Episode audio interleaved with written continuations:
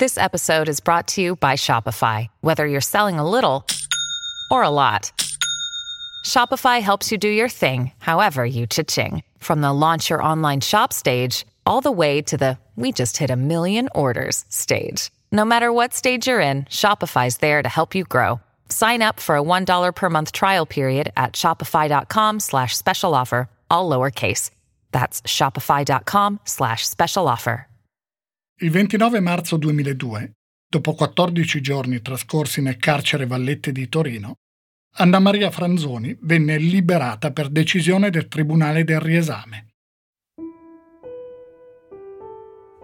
Il Tribunale del riesame è quello che un tempo si chiamava Tribunale della libertà.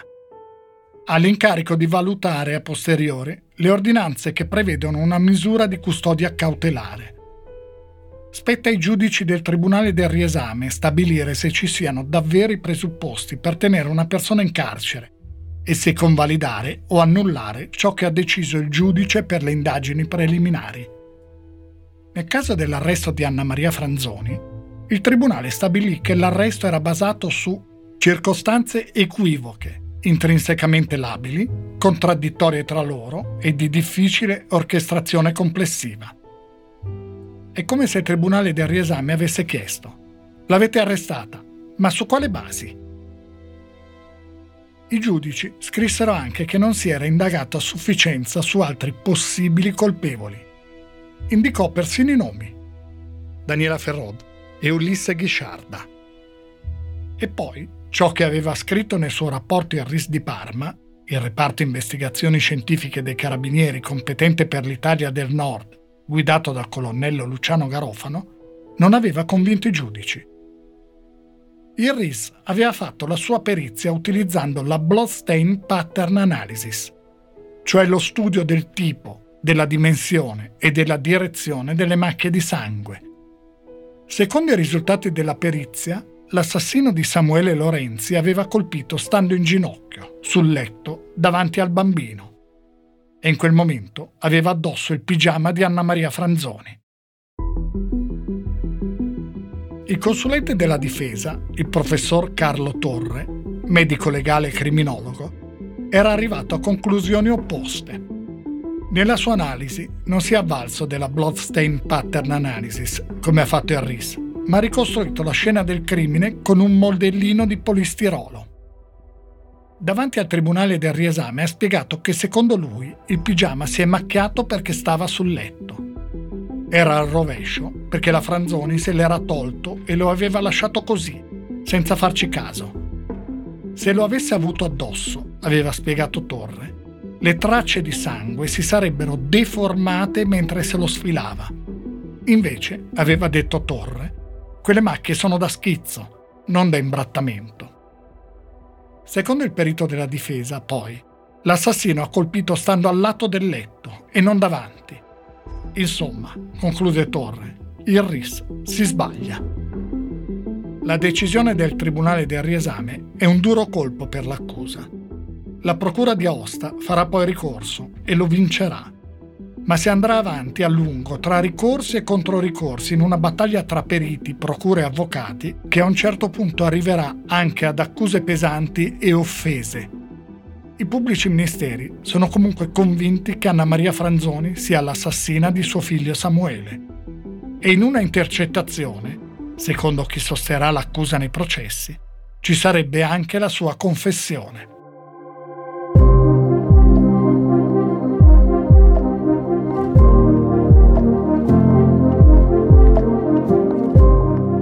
Io mi chiamo Stefano Nazzi, faccio il giornalista da tanti anni e nel corso della mia carriera mi sono occupato di tante storie come questa, quelle che nel tempo vi sono diventate familiari e altre che potreste non aver mai sentito nominare.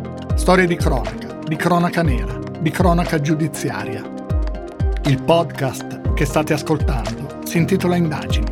Vi racconterò ogni mese, una volta al mese, una di queste storie, tentando di mostrare non tanto il fatto di cronaca in sé, il delitto in sé, bensì tutto quello che è successo dopo, il modo in cui si è cercato di ricostruire la verità, le indagini giudiziarie e processi, con le loro iniziative, le loro intuizioni e i loro errori, il modo in cui le indagini hanno influenzato la reazione dei media e della società, e il modo in cui i media e la società hanno influenzato le indagini.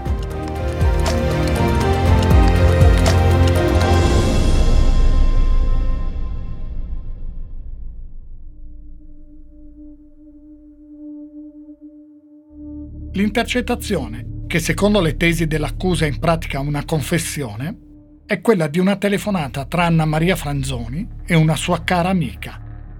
Ecco, ricostruito, ciò che la Franzoni disse. Oggi sono andata a fare una passeggiata e che non ce la facevo più a stare a casa e sono riuscita, dopo un'ora, così a estraniarmi un pochino e essere più tranquilla. Poi tutto a un tratto mi torna in mente Samuele. Dico, ma cosa, è, cosa gli è successo? Perché non è qui con me? C'è anche un'altra intercettazione, che poi l'accusa utilizzerà per sostenere le sue tesi. Si tratta di una intercettazione ambientale, cioè non telefonica, ma effettuata in un determinato ambiente, nello specifico l'auto di Stefano Lorenzi. Viene effettuata alle 17.57 del 5 febbraio 2002. Anna Maria Franzoni dice al marito di essere convinta che a uccidere Samuele sia stata Daniela Ferrot, e pronuncia queste parole. Io ti dico la scena che io mi sento, che lei è entrata subito dopo che io sono uscita, di corsa come una iena, ha guardato sul divano perché c'era la tv accesa, è corsa di sotto con una rabbia allucinante. Nella camera non l'ha trovato, Samuele era sul letto. Lei ha cominciato a dirgli qualcosa, lui intanto si è spaventato e lei ha cominciato a colpirlo, finché non ha visto tutto quel sangue Secondo il professor Ugo Fornari, professore di psicopatologia forense all'Università di Torino, consulente della Procura, quella frase è un meccanismo di scissione, negazione, identificazione proiettiva.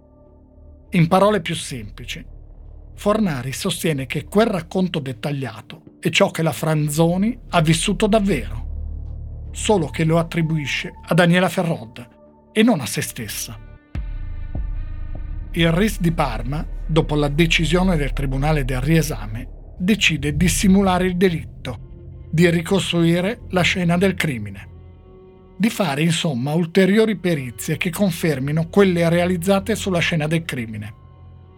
Nella sede del RIS viene ricostruita la stanza dove è avvenuto il delitto. Deve essere esattamente, oggetti compresi, come la camera da letto di Stefano Lorenzi e Anna Maria Franzoni. Luciano Garofano dice però non dobbiamo stare ad ammattire sul millimetro. Dopo centinaia di prove viene realizzata una testa in legno rivestita da una moquette spessa imbevuta di sangue. Nella ricostruzione è la testa di Samuele Lorenzi. Come arma vengono scelti due possibili oggetti, un martello e una zappetta da giardinaggio. A impersonare l'assassino è una studentessa universitaria del Master in Scienze Forensi. Il problema è che c'è un errore nelle misure della stanza riportate sulla piantina che serve alla ricostruzione. Nel disegno non viene tenuto conto che la porta non è in linea con la parete, ma è rientrata e questo condiziona poi il resto delle misurazioni. Quando vengono piazzati i mobili all'interno della stanza ricostruita, per un servo muto c'è un appendiabiti che compare nella foto originale, non c'è più spazio. Dice il criminalista Armando Palmegiani. Allora, io sono contro le ricostruzioni fisiche della stanza perché non si può mai ricostruire perfettamente una scena del crimine. Quando lo si fa, eh, comunque sono delle incognite che non possiamo sapere. Come sappiamo, come un povero bambino può reagire a dei colpi. Quindi è molta scenografia, poca sostanza realmente. E là è stata fatta una ricostruzione, tra l'altro sbagliando le misure. A quel punto è suggestivo mettere un Comò al posto di dove stava quello originale, ma che però metterlo? Cioè, perché dobbiamo comprare un Comò e metterlo in quel posto e poi scoprirsi che è un po' più grande la parete sbagliata e mettiamo un omino, il classico morto dove mettere gli abiti di taglio perché non entra dritto. Cioè, è suggestivo, ma non dà un valore aggiunto.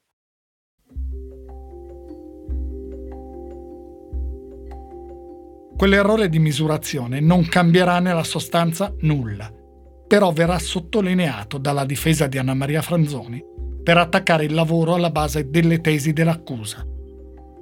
Vengono fatte numerosissime simulazioni. Il risultato finale è che l'assassino potrebbe in effetti aver sferrato il primo colpo, o i primi due, stando in piedi al fianco del letto. Però poi l'aggressore è salito sul letto e ha colpito frontalmente. In sostanza Harris dà ragione, ma solo parzialmente, a una delle tesi della difesa. Il 25 giugno 2002 la famiglia Franzoni incontra l'avvocato Carlo Federico Grosso. Dice Giorgio Franzoni, il capofamiglia, padre di Anna Maria. Professor Grosso, le affianchiamo l'avvocato Carlo Taormina. Grosso risponde, non se ne parla nemmeno. Grosso parlerà poi di un grottesco affollamento di avvocati. Lascia l'incarico. Poco dopo se ne andrà anche il consulente Carlo Torre. Taormina non è solo un avvocato. È stato nel 2001 sottosegretario agli interni nel governo Berlusconi. È deputato di Forza Italia e in quegli anni il partito di Silvio Berlusconi è impegnato in un duro scontro con la magistratura. Taormina piace a Giorgio Franzoni perché è aggressivo, non difende, va all'attacco. Decide innanzitutto che la sua assistita deve farsi vedere il più possibile, convincere gli italiani la Franzoni comparirà a Chi l'ha visto, Matrix, Porta a Porta, quarto grado. Dice l'avvocato Taormina. Fino a quel momento, fino a quando non sono entrato io nel processo, eh, della vicenda di Cogne se ne parlava nella direzione di una madre assassina, era diventato importante che si capisse in effetti tra l'opinione pubblica anzitutto come stessero le cose. E poi è fatalmente successo che appunto si siano svolti due processi, su questo non c'è ombra di dubbio, quello giudiziario e quello mediatico. Il 28 marzo 2002 il giudice per le indagini preliminari di Aosta, Fabio Gandini, aveva disposto una perizia psichiatrica nei confronti della sospettata. I periti dovevano stabilire se la donna fosse capace di intendere di volere e se fosse in grado di partecipare in modo cosciente al procedimento. Secondo loro, al momento del fatto, Anna Maria Franzoni aveva piena capacità di intendere e di volere. Scrivono poi i periti. Anna Maria Franzoni si presenta curata nella persona, ordinata e abbigliata in modo adeguato alle circostanze. L'espressione, sempre partecipe, si modula a seconda dell'andamento del discorso tra una vasta gamma di emozioni, in modo sintonico, mai enfatico, mai artificiosamente caricato. L'atteggiamento a tratti comprensibilmente, lievemente sospettoso o polemico, rimane fondamentalmente collaborativo e aperto. Il comportamento motorio è adeguato e privo di aspetti patologici, così come la mimica.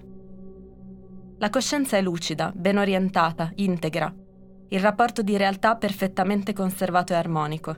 Non è rilevabile alcun fenomeno di depersonalizzazione o derealizzazione. L'eloquio appropriato e adeguatamente espressivo fluido, non prolisso, non ripetitivo, non sovraccarico, non manierato.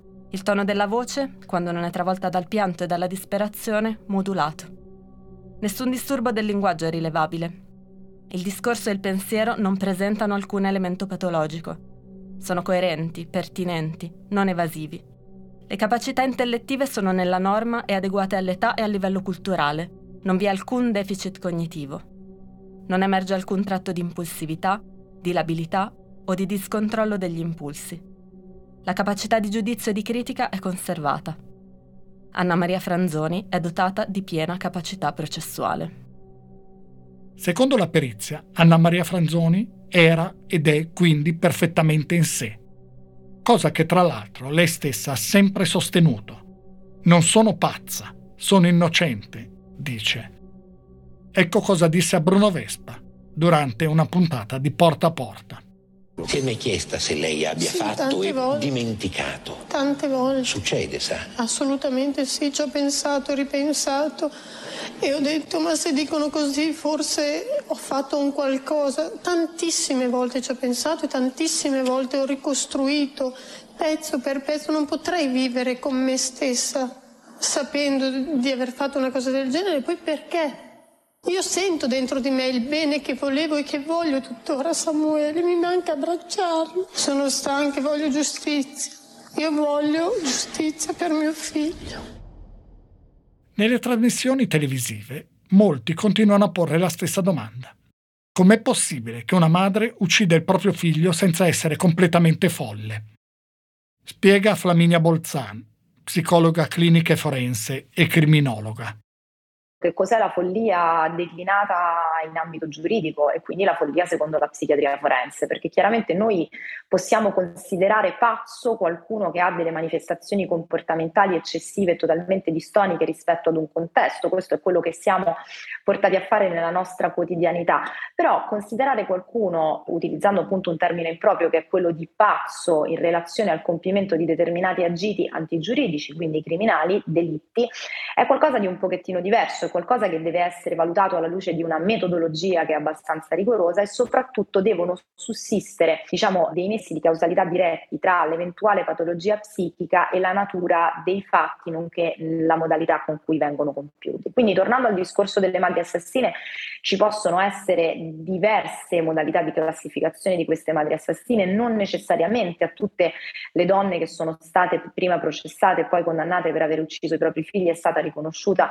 un'infermità infermità parziale o totale di mente, quindi ti direi no, non necessariamente si deve essere considerati pazzi in senso giuridico, però è evidente che rispetto alla valutazione sociale di un comportamento di questo genere siamo portati appunto proprio per la innaturalità di questo fatto a considerarlo qualcosa di talmente lontano da noi che l'unica parola che ci permette di eh, comprenderlo, quantomeno di rappresentarcelo, è proprio questa ed è follia.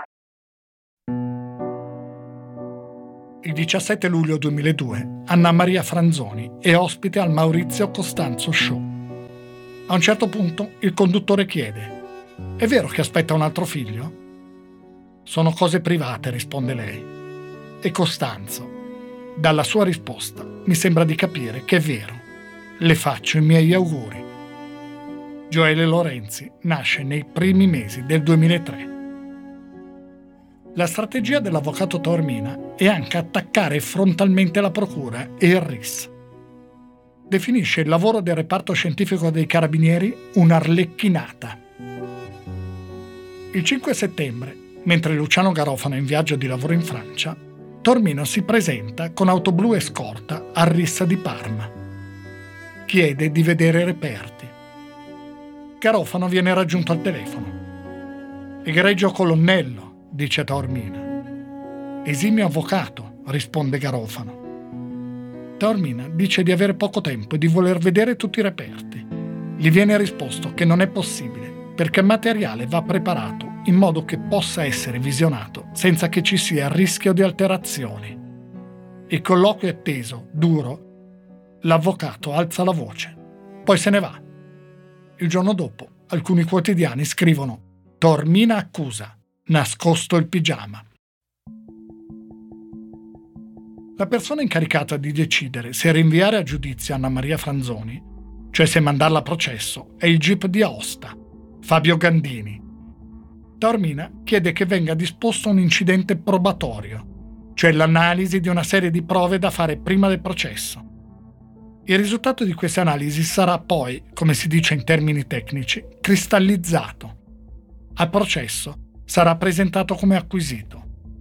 In questo caso l'incidente probatorio viene richiesto perché i periti nominati dalla difesa sostengono di aver individuato sulla scena del crimine macchie di sangue che Arrissa non ha analizzato.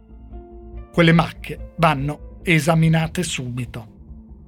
I periti della difesa hanno usato come metodo il Combur test, si applicano sulle superfici delle striscioline impregnate con una soluzione di tetrametilbenzidina.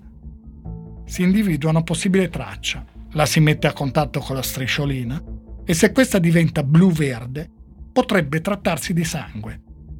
È però considerato un test generico e i falsi positivi sono parecchi.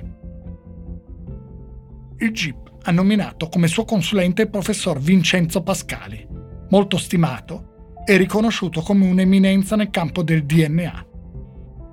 Al termine dell'incidente probatorio, Pascali nella sua relazione scrive che sono state trovate in effetti cinque macchie di sangue sul comò e sulla porta della camera da letto. Tutte le altre macchie indicate dalla difesa, secondo Pascali, non sono di sangue. Per il RIS, quelle cinque macchie non spostano in nessun modo la ricostruzione del delitto. Le macchie sul comò erano state viste e fotografate, ma erano state considerate, per la loro morfologia, tracce da contatto, lasciate nel momento dei soccorsi. Tornina continua nella sua strategia. I fatti parlano chiaro. L'inchiesta è stata condotta male e devo dire che oggi la, la erronea conduzione dell'inchiesta è pagata dalla signora Franzoni dice la procuratrice capo di Aosta, Maria del Savio Bonaudo.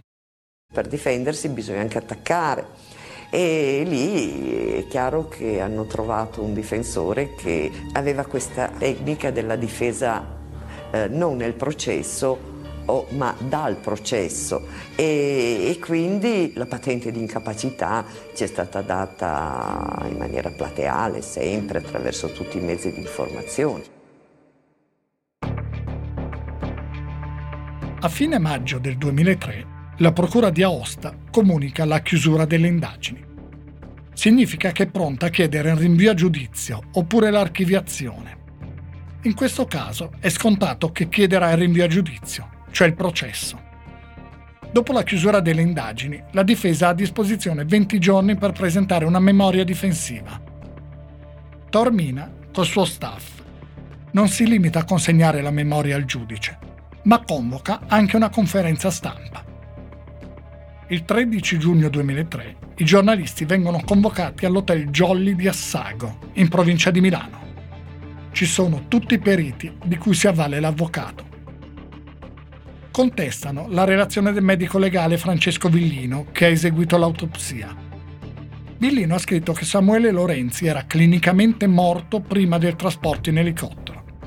I periti della difesa sono convinti invece che in quel momento fosse ancora vivo. Spostando avanti l'ora della morte, slitta anche quella dell'aggressione, che sarebbe quindi avvenuta mentre Anna Maria Franzoni era fuori, e non prima. Secondo la perizia della difesa, poi, i colpi dati a Samuele sarebbero stati molto meno di 17.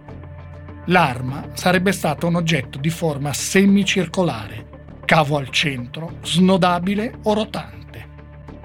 Quale sia questo oggetto, però, la difesa, così come l'accusa d'altronde, non sa dirlo.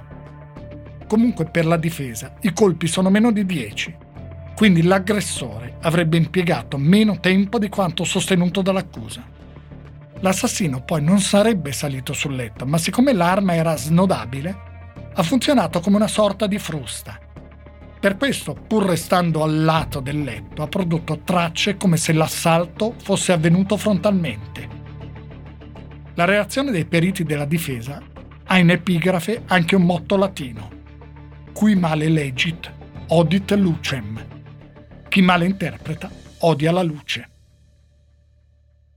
Anna Maria Franzoni viene rinviata a giudizio il 3 luglio 2003. Carlo Tormina ha chiesto un processo con rito abbreviato che prevede, in caso di condanna, lo sconto di pena di un terzo. Il processo sarà di fronte a un solo giudice, il giudice dell'udienza preliminare di Aosta, Eugenio Gramola. L'udienza preliminare è il 16 settembre. È quella che si tiene tra la fine delle indagini e il dibattimento, ma è anche quella in cui, nel rito abbreviato, si celebra il dibattimento. Di fronte al GUP, il giudice per l'udienza preliminare, lo scontro tra il capo del RIS e l'avvocato Tormina è continuo, a volte grottesco. Quando viene spiegato che per analizzare le tracce del pigiama il reperto è stato suddiviso in porzioni più piccole, Tormina esclama: Ma come? Avete tagliuzzato il pigiama senza avvertire la difesa? La risposta è: la Franzoni non era ancora inquisita, quindi abbiamo avvisato il pubblico ministero. Tormina ribatte: L'avvocato della difesa chiede che gli venga mostrato il pigiama per intero. Mettetelo a verbale. Risposta. Il consulente dell'accusa dichiara che il pigiama intero non esiste più. E avanti così, per ore. Dagli ingrandimenti fotografici risulta anche che non c'è più tra i reperti un microframmento di meno di un millimetro di osso. La sparizione di quel microframmento è, nella sostanza, irrilevante. Però Taormina ha un argomento in più per attaccare il lavoro del RIS. Il GUP Gramola chiude la seduta nominando tre nuovi periti. Il professor Pascali deve analizzare l'esterno degli azzoccoli. Hermann Schmitter, tedesco, luminare nel campo della Bloodstain Pattern Analysis, dovrà dare il suo parere sulla posizione dell'assassino al momento del fatto e sulle tracce trovate all'interno degli zoccoli. Il terzo esperto è il professor Piero Boccardo, che deve esaminare la macchia di sangue più grande sul pigiama e stabilire se sia compatibile con un frammento osseo. Il 26 aprile 2004 vengono presentati i risultati di quella che viene chiamata superperizia. Pascali dichiara che non c'è traccia di sangue sulla tomaia degli zoccoli, quindi all'esterno, mentre quella sotto uno dei due zoccoli appartiene alla vittima, Samuele Lorenzi. Schmitter scrive che le tracce rilevate sugli zoccoli e sulla parte superiore del pigiama possono sì concordare con l'avvenimento dedotto, ma non sono necessariamente collegate al fatto. Per il resto, la persona che ha commesso il delitto ha colpito la vittima stando inginocchiata sul letto, con indosso i pantaloni del pigiama. La perizia del professor Boccardo dice che il frammento osseo è compatibile con la macchia più grande trovata sulla giacca del pigiama, ma non sa dire se quel pigiama fosse indossato o meno. In aula, poi, incalzato da Taormina, Boccardo dice che il pigiama della donna fosse indossato da chi ha ucciso è ipotesi a mio avviso poco credibile. E aggiunge, l'omicida ha colpito in piedi, non in ginocchio. Riassumendo, uno dei periti nominati dal GUP dice che l'assassino ha colpito in ginocchio e indossava almeno i pantaloni del pigiama. Un altro perito dice che l'aggressore ha colpito stando in piedi e che non aveva il pigiama il 19 luglio 2004 viene messa la sentenza. Colpevolezza. Anna Maria Franzoni è giudicata colpevole e condannata a 30 anni di carcere. Sarebbe stato ergastolo se non si fosse trattato di rito abbreviato. Gramola ha considerato interamente valide le tesi dell'accusa. Quando le telefonano per comunicarle il verdetto, Anna Maria Franzoni è a casa a Santa Cristina di Ripoli, in provincia di Bologna.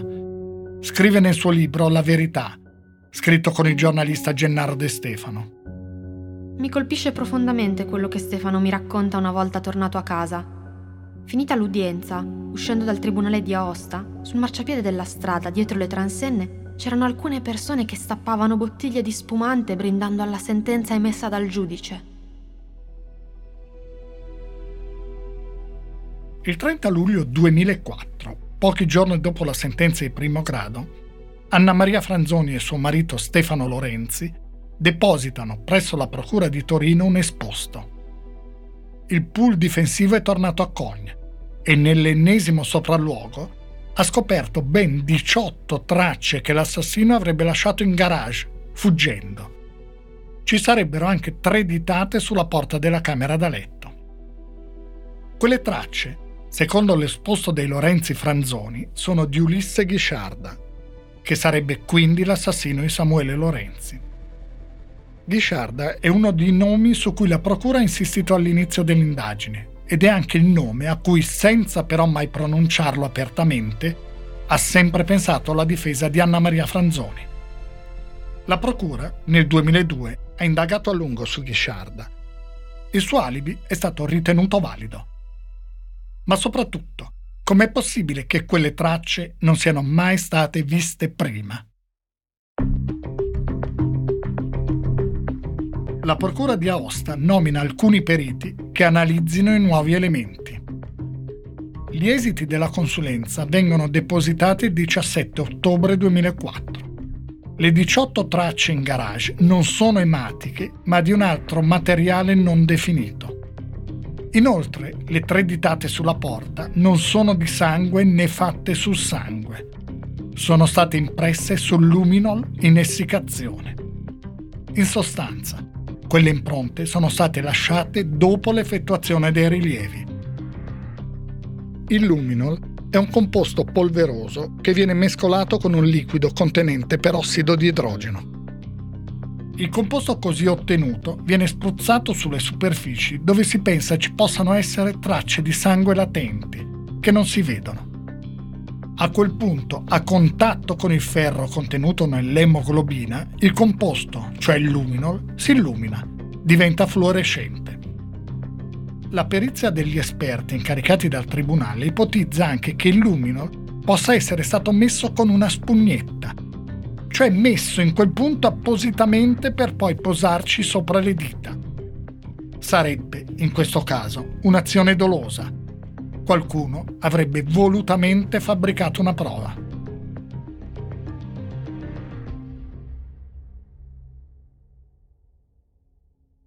Il 31 ottobre inizia quello che viene chiamato il procedimento Cogne bis, per accertare come siano finite quelle ditate sulla porta.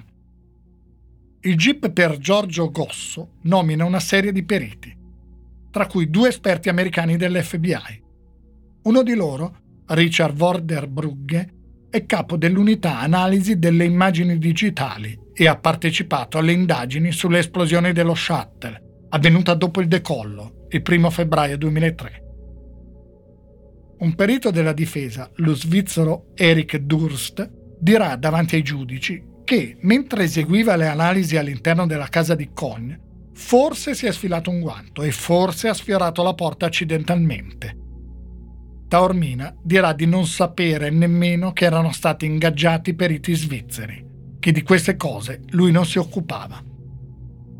Le tracce nel garage, come detto, sono invece di una sostanza amorfa, non è sangue.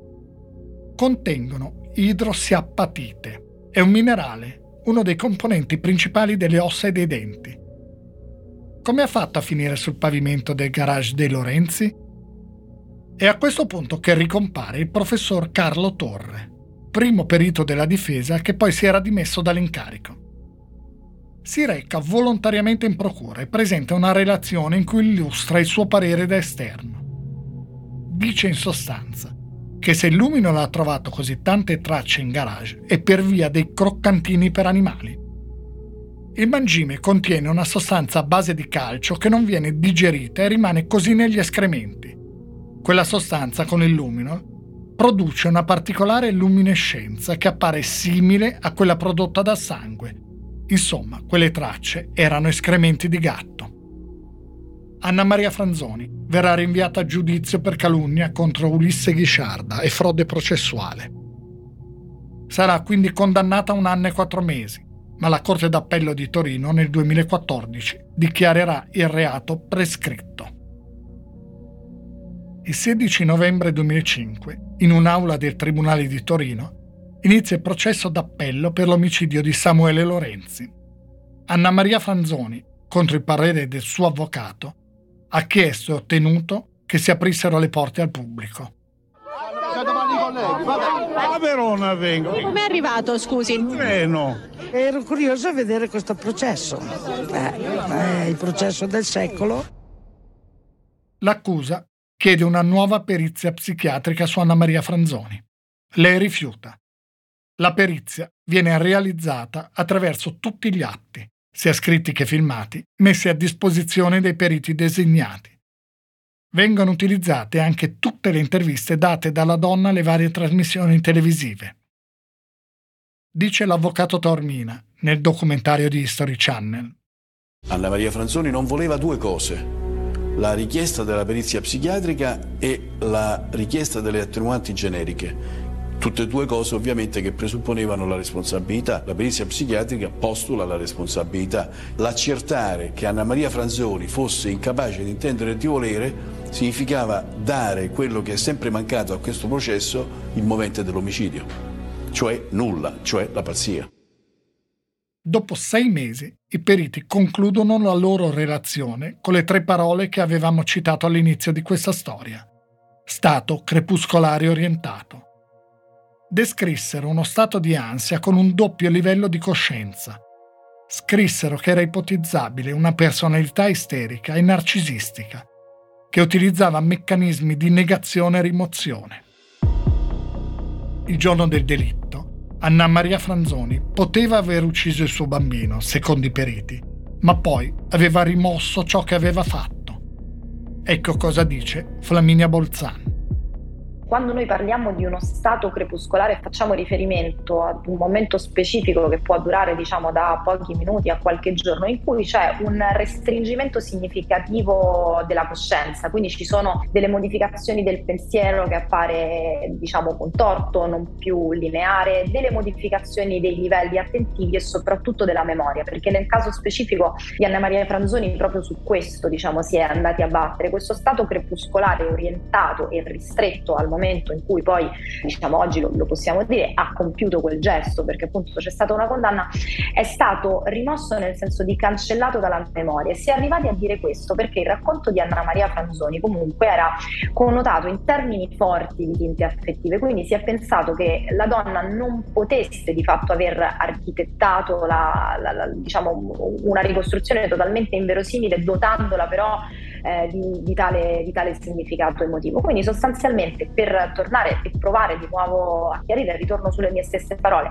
mh, mm, con lo stato crepuscolare facciamo riferimento appunto a quei momenti in cui sostanzialmente si è lontani dalla coscienza, si è dissociati, non si hanno più dei riferimenti specifici. Ecco, noi stiamo parlando, quindi abbiamo un riferimento temporale specifico, siamo in un determinato spazio, sappiamo cosa stiamo facendo, abbiamo controllo del nostro comportamento e il nostro comportamento è adeguato rispetto a quello che sta succedendo. Tutto questo nello stato crepuscolare viene meno. I periti descrivono Anna Maria Franzoni come una persona fragile, completamente dedita al marito e ai figli, che non riesce a chiedere aiuto per il motivo che ha davvero a che fare con il suo disagio, e cioè che essere una madre e una moglie perfetta come lei vorrebbe è troppo sfiancante. E poi è preoccupata per i figli, soprattutto Samuele, che piange molto, più di quanto facesse Davide. Una volta si è confidata con un'altra mamma dicendo che crede che Samuele abbia la testa troppo grossa, sproporzionata. Secondo i periti è probabile che la causa scatenante del gesto omicida risieda nel conflitto interiore generato dall'inconscio rifiuto del figlio, a cui la donna reagiva raddoppiando le cure amorose.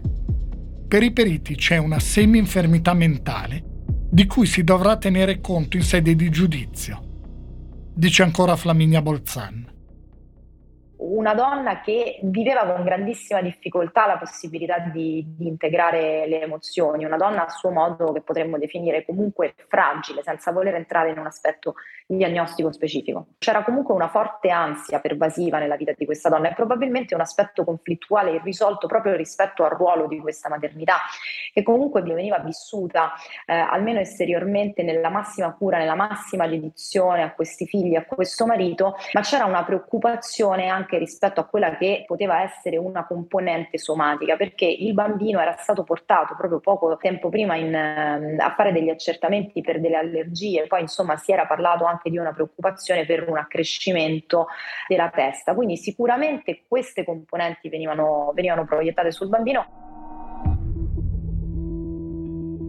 Per il resto, il processo d'appello è incentrato sulla discussione sulle perizie, fino al 29 giugno. Quel giorno Carlo Taormina si alza in aula e dice rimetto il mandato. Da questo momento non sarò più il difensore di Anna Maria Franzoni. In un'improvvisata conferenza stampa, l'avvocato dice che la goccia che ha fatto traboccare il vaso è stata la perizia neurologica, che, secondo lui, ha prodotto l'aberrante tesi secondo la quale siamo in presenza di un'assassina sonnambula. Conclude dicendo questo è uno Stato contro i cittadini.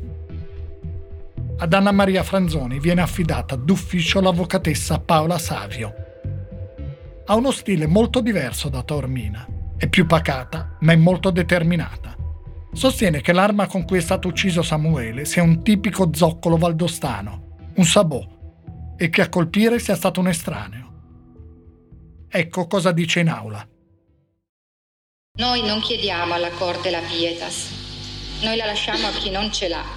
Noi chiediamo solo giustizia e siamo sicuri che questa Corte ce la darà. Possiamo ipotizzare ad una persona che vede la mamma uscire insieme a Davide, e le vuole fare un dispetto. E allora magari entra. Non pensa di trovare il piccolino tutto rannicchiato sotto la coperta calda della sua mamma e viene preso dall'agitazione, dal raptus, dal oddio, adesso qualcuno mi ha visto, perde il controllo e colpisce una, due, tre, quattro, cinque, sei e quel famoso sabò che tiene in mano esce e se ne va. Per il procuratore Vittorio Corsi, che sostiene l'accusa, l'arma può essere invece un pentolino o un mestolo. Sostiene che durante l'autopsia non vennero ritrovate tracce di terra nella ferita. Quindi è poco verosimile che sia stata utilizzata una scarpa. Invece nella ferita era stata individuata una micro traccia di rame. Per questo Corsi parla di mestolo o pentolino. Il RIS aveva però escluso la possibilità. Quella traccia era nella ferita perché Con si trova in un'area ad alta densità mineraria. Quando l'elicottero, il giorno della morte di Samuele, tentò di atterrare vicino alla casa, le pale alzarono molto pulviscolo. La porta finestra di casa era aperta. Ed è stato così che quel pulviscolo, in cui era presente anche del rame, arrivò alla ferita di Samuele. Il RIS, d'altra parte, esclude anche l'utilizzo del sabot, che avrebbe prodotto schizzi molto diversi rispetto a quelli che sono stati in effetti prodotti. Al termine della sua requisitoria, il procuratore Corsi si rivolge direttamente ad Anna Maria Franzoni. Non dobbiamo avere il pudore di dire che questo delitto è stato compiuto da una madre normale, anche se questo non ci piace. Noi chiediamo aiuto alla psichiatria o alla psicanalisi per risolvere il caso, rischiando così di perdere di vista la realtà che è più semplice di quanto possa sembrare. Non è una dissociazione rilevante, ma un tremendo scatto d'ira, un motivo passionale quello con cui dobbiamo fare i conti. La Franzoni sarà una buona madre, ma una buona madre che, ahimè, per 20 minuti ha perso la testa e, non volendo uccidere Samuele, lo ha ucciso. La invito per l'ultima volta a dire con quale oggetto ha colpito Samuele e dove è finito. Le chiedo di darmi un segnale per chiudere questa vicenda in modo per tutti soddisfacente. Senza queste risposte non posso chiedere uno sconto di pena. Anna Maria Franzoni allora fa una dichiarazione spontanea. Signor Presidente, signori della Corte, non ho ucciso mio figlio. Altri l'hanno fatto. Alla fine aggiunge, il mio processo finisce qua. Rinuncio alla difesa. Da oggi in poi non intendo partecipare a udienze così impostate. Avverto un ambiente intriso di prevenzione e condanna nei miei confronti. Il 27 aprile 2007 la Corte d'Appello di Torino conferma la sentenza di condanna per Anna Maria Franzoni. La pena è ridotta a 16 anni. La Corte ha concesso le attenuanti generiche dichiarate equivalenti alle aggravanti, anche se l'imputata non ha confessato il delitto. Al massimo della pena senza aggravanti, prevista per omicidio, 24 anni, è stato tolto un terzo. Dice il pubblico ministero Corsi, è una sentenza in cui la Corte ha dimostrato clemenza e che mi vede favorevole. Il 21 maggio 2008 la Corte di Cassazione conferma la sentenza quella stessa sera i carabinieri prelevano Anna Maria Franzoni nella sua casa di Santa Cristina di Ripoli e la portano nel carcere della Dozza, a Bologna. Nelle motivazioni della sentenza da parte della Corte di Cassazione, viene detto che la responsabilità di Anna Maria Franzoni era stata accertata per esclusione. I giudici scrissero di assoluta implausibilità dell'ingresso di un estraneo nell'abitazione. Non è mai però stato accertato, né ipotizzato in maniera verosimile e plausibile, come abbia fatto Anna Maria Franzoni a disfarsi dell'arma del delitto e quando lo abbia fatto. Nell'ottobre del 2013, l'avvocato Carlo Taormina ha citato davanti al Tribunale Civile di Bologna Anna Maria Franzoni e Stefano Lorenzi per gli onorari che a suo dire non gli sono mai stati pagati. In tutto 771.507 euro. Nell'onorario era ovviamente compresa la difesa della signora Franzoni, ma anche il fatto di aver redatto una dozzina di querele per diffamazione, e poi le indagini difensive, i viaggi in aereo e in auto, la redazione di centinaia di comunicati stampa.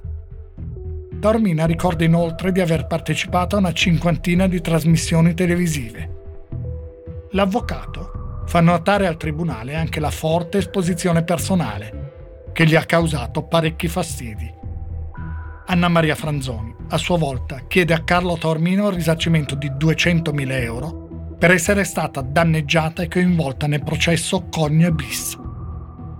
Nel 2020 la casa dove era stato ucciso Samuele Lorenzi venne pignorata. Un anno dopo la procedura per la messa all'asta è sospesa perché Tormina e la famiglia Franzoni hanno raggiunto un accordo. Nel giugno 2014, dopo sei anni di carcere e dopo essere stata sottoposta a una perizia psichiatrica che ne esclude la pericolosità, Anna Maria Franzoni è uscita dal carcere. Già da tempo era ammessa al lavoro esterno. Ha scontato gli ultimi anni di detenzione agli arresti domiciliari.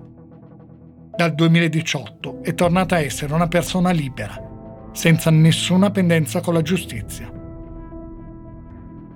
I 16 anni di carcere sono diventati 11 grazie ai tre anni tolti per l'applicazione dell'indulto previsto con la legge del 31 luglio 2006 per tutti i reati commessi fino al 2 maggio 2006.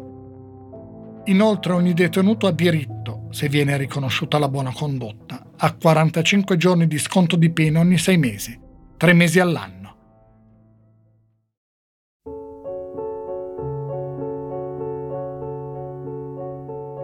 Anna Maria Franzoni e Stefano, Davide e Gioele Lorenzi oggi vivono a Santa Cristina di Ripoli.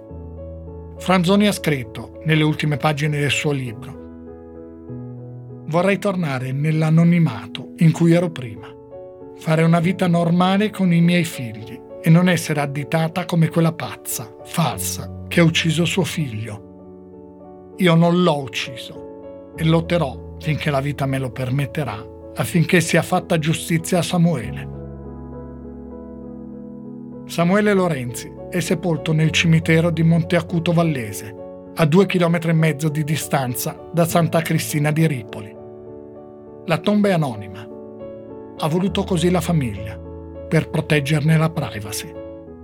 Non c'è nome e non c'è data di nascita e di morte.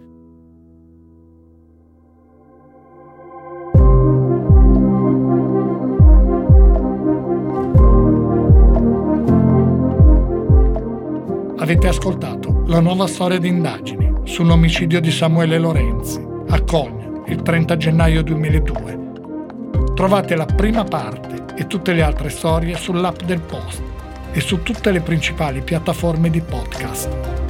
Indagini è un podcast del Post, scritto e raccontato da Stefano Nazzi.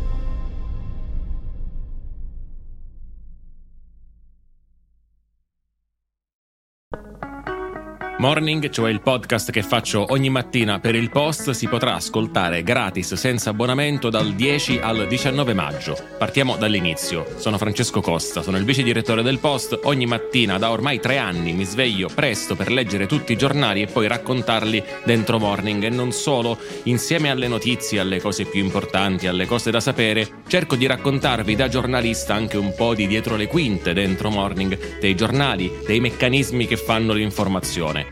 Morning è un podcast normalmente rivolto alle persone abbonate al post, ma appunto, siccome compie tre anni, per ascoltarlo dal 10 al 19 maggio basterà semplicemente scaricare l'app del post, che è gratis, registrarsi con un account gratuito anche quello e ascoltare Morning, Morning Weekend, anche l'archivio. Se volete, se siete curiosi, è una buona occasione per provare. Prometto che ascoltando Morning non vi mancheranno poi per tutta la giornata gli argomenti di discussione, prometto anche che non parlo sempre così veloce.